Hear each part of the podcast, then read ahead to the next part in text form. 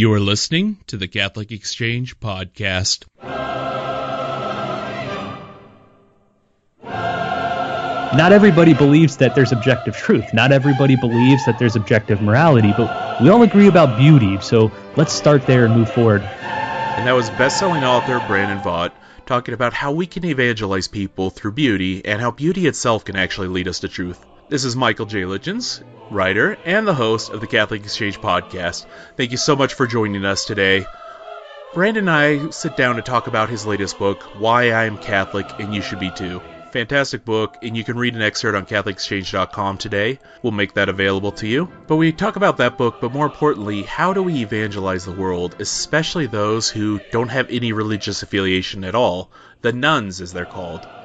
So, without further ado, I'm going to go to Brandon and I. We're going to talk about his latest book and how we can evangelize the culture. Join us on CatholicExchange.com and also whycatholicbook.com. Thank you, and God bless. And Brandon, thank you so much for joining us on the Catholic Exchange podcast. How are you doing today? I'm great, Michael. It's good to be here with you. Uh, it's our pleasure, as always. So, today we're talking about your latest book, Why I'm I Catholic? and Why You Should Be Too, or You Should Be Too. So uh, tell me a everybody should be too. everyone should be too. Absolutely. And that's really the point of your book. It's less a conversion story and more of your conversion sprinkled throughout, of course, but it's talking about, hey, this is why I became Catholic and also this is why you should be Catholic. I'm kind of curious. It's a unique idea. What brought this about? Well, it kind of emerged out of my many years working with atheists, agnostics, mm-hmm. nones, N O N E S, you know, those without any religious identification. And I realized that for many of them, religion has just become sort of a subjective preference, much like your favorite flavor of ice cream or your favorite band or your favorite sports team. Mm. And so many of my friends, when they learned that I was not only a Catholic, but it, you know, a pretty devout Catholic, they would say, "Oh, that's that's great. That's good for you. You know, you're Catholic, but you know, that guy's Methodist, that guy's Jewish, that guy's Muslim. You know, hey, whatever works, whatever works for you, whatever makes you happy, whatever makes you feel good." And the more I thought about it, the more that bothered me because religion is different than sports or food or your favorite music. Religion makes objective claims about reality and especially Catholicism. Uh, Catholicism yes. makes very specific claims about Jesus of Nazareth, this man who lived 2,000 years ago. We believe he rose from the dead, and that that's a historical fact. And so a lot of the claims Catholicism makes can be objectively measured. They're either objectively true for everyone or they're objectively false for everyone. The one thing they can't be is a little true for some people and a, and a little false for others. So that's kind of why I wrote this book was to try to make a fresh, objective case for Catholicism. And so a lot of people will be talking about uh, conversion. What I loved about what you focused on was the true, the good, the beautiful, and you talk about those uh, as your headings, but also getting into why the church proclaims that. Beauty struck me because in this age, I think you and I have a mutual friend in Joseph Pearce Beauty is oh, yes. underappreciated in both the secular and the religious sphere in North America. So, what prompted you to want to write about beauty? Well, because like you and like Joseph Pearce, I realized that beauty can often be an effective pathway to God, yes. especially in today's culture where people uh, dismiss truth claims and moral commandments. You know, don't tell me what to believe and don't tell me how to behave. But beauty is not threatening. It's not controversial. It's it's alluring. You, you, can't argue with a beautiful Gothic cathedral or a beautiful song or a beautiful work of art. Beauty just grabs you. You know, there's that great phrase, aesthetic arrest. Beauty stops you and points mm-hmm. you in a new direction. It suggests there's something more here to this material world, you know? So I think anybody can be captured by beauty, and I think most of us are. That rings with our experience. The question is, what do you do with it? Where does it lead you? Uh, where does it come from? You know, like when we when we are, are just stopped underneath a breathtaking cathedral, there's something within us that realizes this cathedral is more than just dirt and stone and particular you know particulates of matter that are have been carefully arranged here. There's something more here that's working on me than just the matter that makes it up. And, and, so what is that? Where does it come from? I want more of it. How do i get more of it? I think all those sorts of questions will ultimately lead people to the transcendent source of beauty which is god. Yes, absolutely. And that rang very true with me. I just got back from a family vacation to Italy with my parents and my brother, and I'm the only Catholic in my family. I should point this out. So taking them through Italy and seeing it through their eyes, it's unbelievable how much that beauty can stay with you. It, not just even at the Vatican, but even some of the lesser known churches. Really, that beauty of them can be overwhelming at times, even for a non religious person, which was interesting to me to see that from a non Catholic perspective, for sure. You know, I, I'm in the same boat as you. I am the only non Catholic, or the, no, the only Catholic in my immediate family. But I, I think, again, beauty is something that transcends religious, ethic, ethnical, uh, cultural divides. Everybody appreciates beauty, and mm-hmm. so suddenly we have uh, something to appeal to. Not everybody believes that there's objective truth. Not everybody believes that there's objective morality, but we all agree about beauty. So let's start there and move forward. Agreed. And you've brought this up a couple times. A lot of people dismiss truth claims, or they act like it's another consumer choice which I never actually thought about it till this interview, so I'm learning something, but I never thought of that as seeing religion as almost another consumer good. So it's like people prefer Christianity to Unitarianism as if they are Coke or Diet Coke. I'll leave you to fill in which one is which, but people make those claims. Where do you think the root of that is? Why people look suddenly see religion as just another choice? Well, uh, we could do a whole nother interview about about this. Uh, you know, coming from a Protestant background myself, I sensed even as a Protestant the sort of religious consumerism that has infected so much of American Christianity, mm-hmm. where churches are no longer judged by their doctrinal stances, but are instead judged by what do they offer me? What can I get out of it? Uh, so, for example, many of my friends will judge a church either good or bad based on how uh, how engaging the sermon was on Sunday, or mm-hmm. how welcoming the community was at this particular church versus this other one, or what type of experiences I have when I go there on Sunday morning. Now, all these things are good, and, and I'm not suggesting we should dismiss any of them, but they're not ultimately the question. The question is which is true. You know, all of these uh, churches and not just within Christianity, but all religions make claims, mm-hmm. many of which are mutually exclusive. They can't all be true. And so that's the question we need to ask. What is the truth? Where does the truth lead me? And during my studies, I found that the truth led me to the doors of the Catholic Church. You bring up your conversion story. Like I said, it's this book is not a conversion story, but you sprinkle in little bits of how you came to be Catholic. I'm always curious about this with fellow converts. Was there a precipitating event, something that just made you go, okay, maybe I'm wrong, and maybe these guys are right? Do you have a particular one like that? Yep, I know exactly what I would say to that. I was very put off by the Eucharist as a non Catholic. Mm-hmm. Whenever I visited Catholic churches and went to Mass, I thought the Eucharist was one of the strangest things I'd ever seen in my life. And then when I was invited to Eucharistic adoration, that was like the craziest experience in my life. I thought, how, you know, how could these otherwise sensible people be kneeling and singing and praying in front of this piece of bread? I thought this this is like the clearest case of idolatry possible. And then I had a Catholic friend who told me, no, no, no, it's, it would be idolatry if it was, as you think, just a piece of bread, but but it's not. It's Jesus, body and blood, soul and divinity. So we're worshiping Jesus, not a mere piece of bread. And so that led me to this conundrum, which many Catholics have confronted, that either the Eucharist is what the Catholic Church believes, and in that case, where else would you go? Who, you know, how could you not want to be Catholic? That you could worship and even mm-hmm. receive Jesus, body, blood, soul, and divinity, or the Catholic Church is wrong, and this is the most idolatrous, disastrous religion, most deluded religion in the entire world. So, for me, that was that was the choice. I had to settle that question.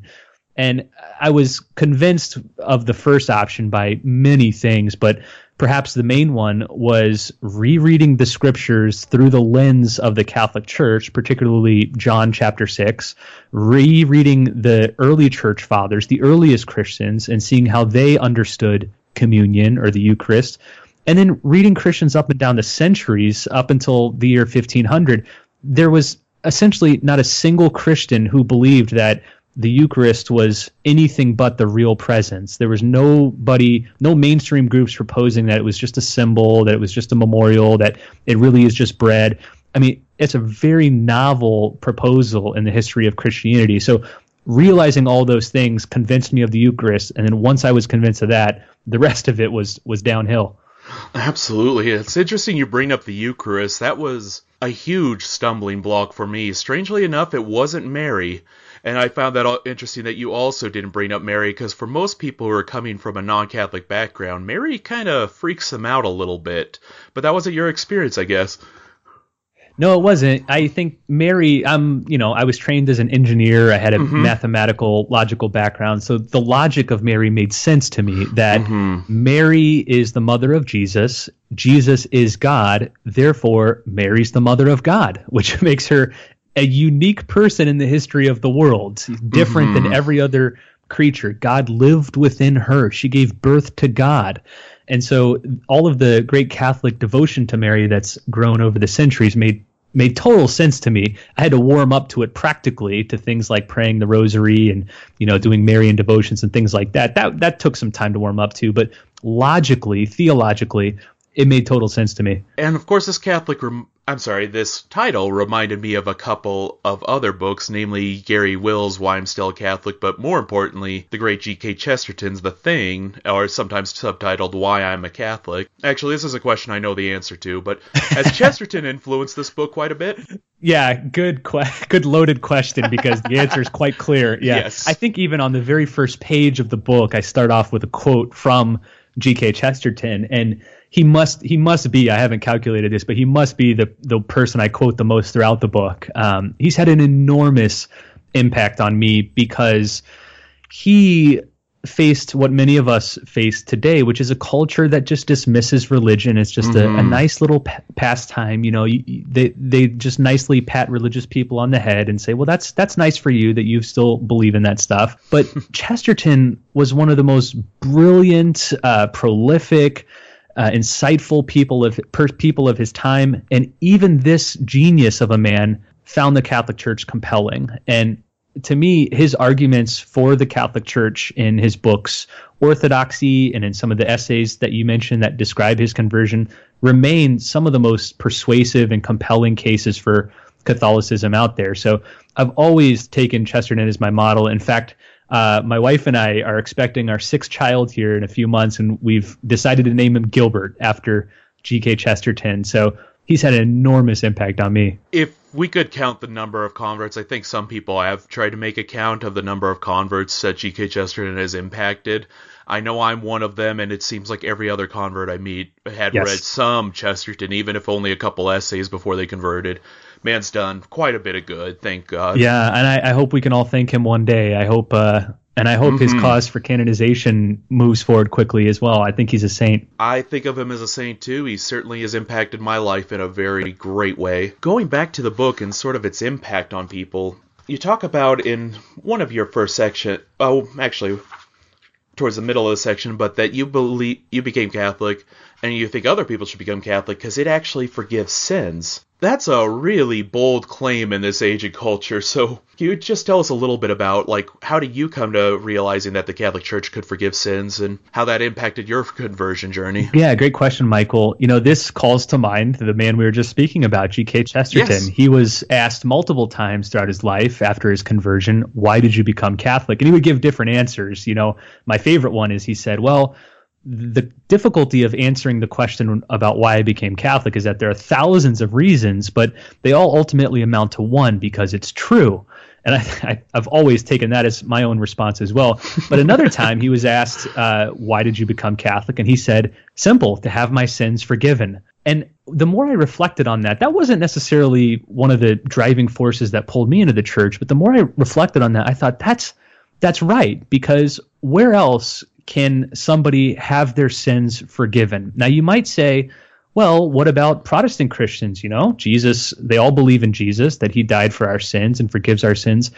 Well, yeah, that's true. But as I note in the book, the difficulty with the Protestant conception of the forgiveness of sins is that it tends to be very subjective. That uh, even even most Protestants would agree that you have to do something to have your sins forgiven. You have to, namely, ask forgiveness. You have to repent. You have to be sincere whenever you ask for forgiveness. These sorts of things.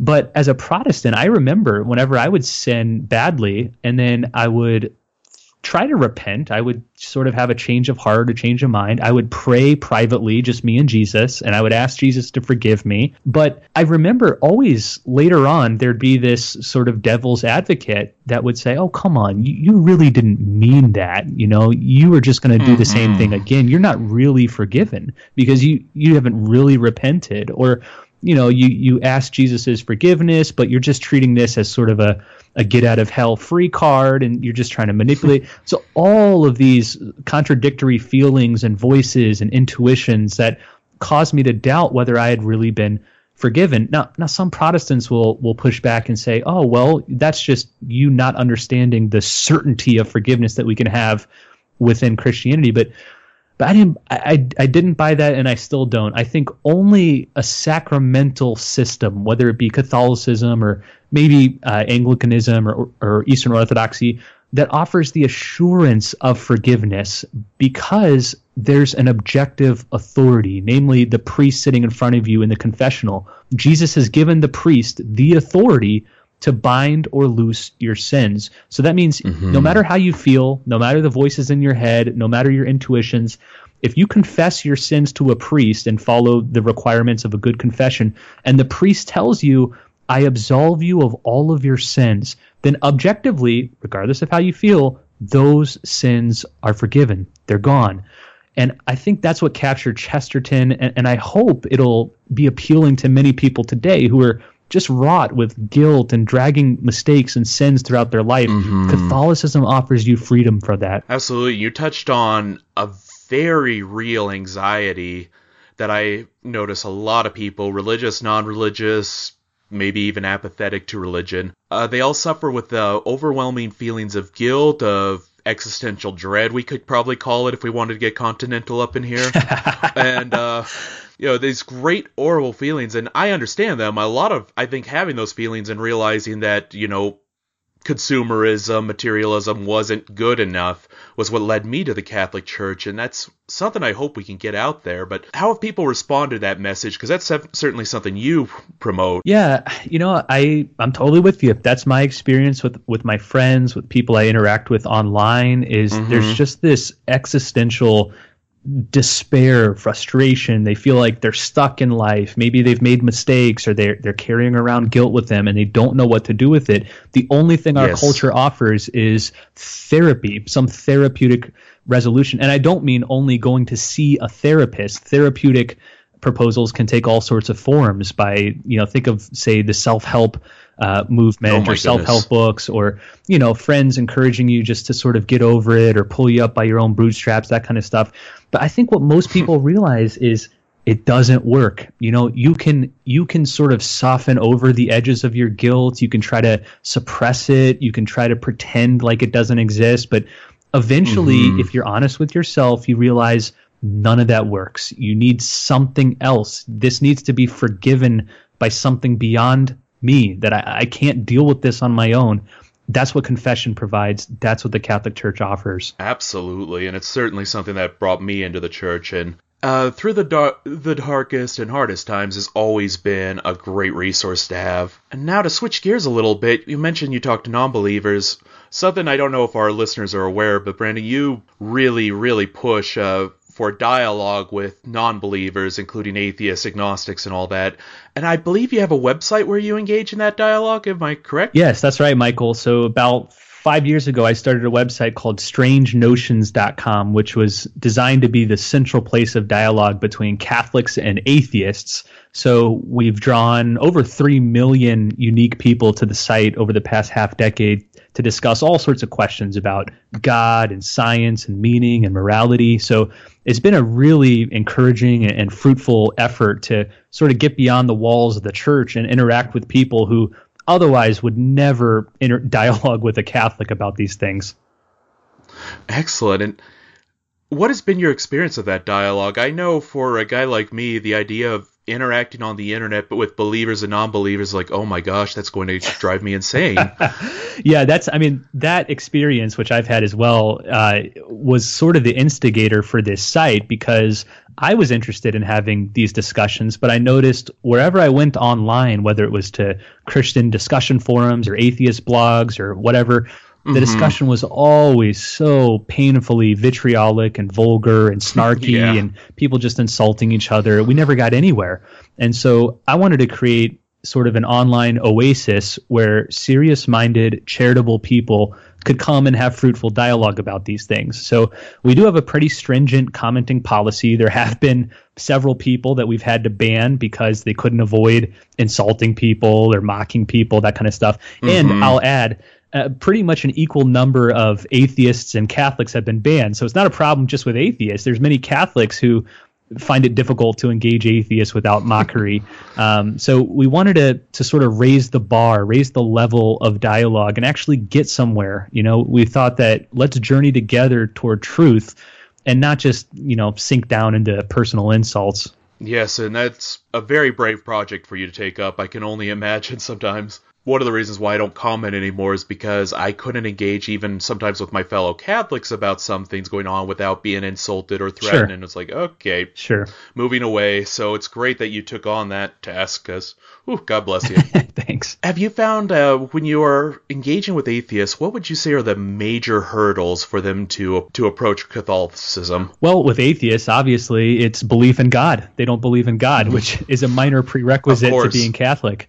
Uh, so that's probably the, the, in the number one thing, and more specifically, the number one demand that I hear from my atheist friends is show me the evidence. Show me the evidence. Mm-hmm. You believe in God, show me the evidence. And I found that many of my Catholic friends have strong beliefs in God. They know God exists. They have difficulty showing God exists. You see the difference? Sure. And so oh, they yes. they have a strong belief in God, but they can't communicate that with others. Maybe they know God exists because they've met him personally through prayer, through the scriptures, through a powerful religious experience, and all those things are great, but they're not objective, and so they won't persuade other people. So what we need are good reasons or good evidence to believe God exists. So at strangenotions.com, we spend a lot of time going back and forth over the proposed evidence for God. And I think Catholics will be happy to know there is a lot of evidence for God. saint mm-hmm. Paul says in Romans that creation itself is evidence of God, and that merely reflecting on creation can lead to knowledge of many of God's attributes. And the Catholic Church itself teaches as dogma that God's existence can be known solely by reason.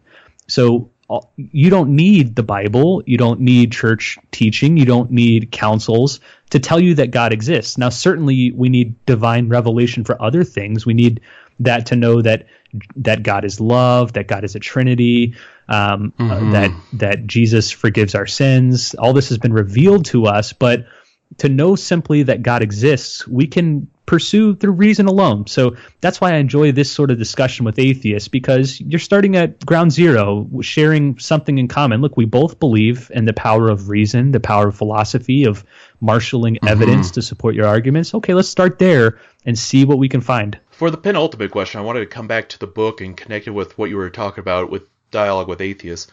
Would you say this book is something good for non believers or perhaps uh, agnostics to look into? Yes, Michael. In fact, that's the exact reason I wrote this book. Is I wrote this oh, book wonderful. with atheists, agnostics, non-religious people, former Catholics in mind.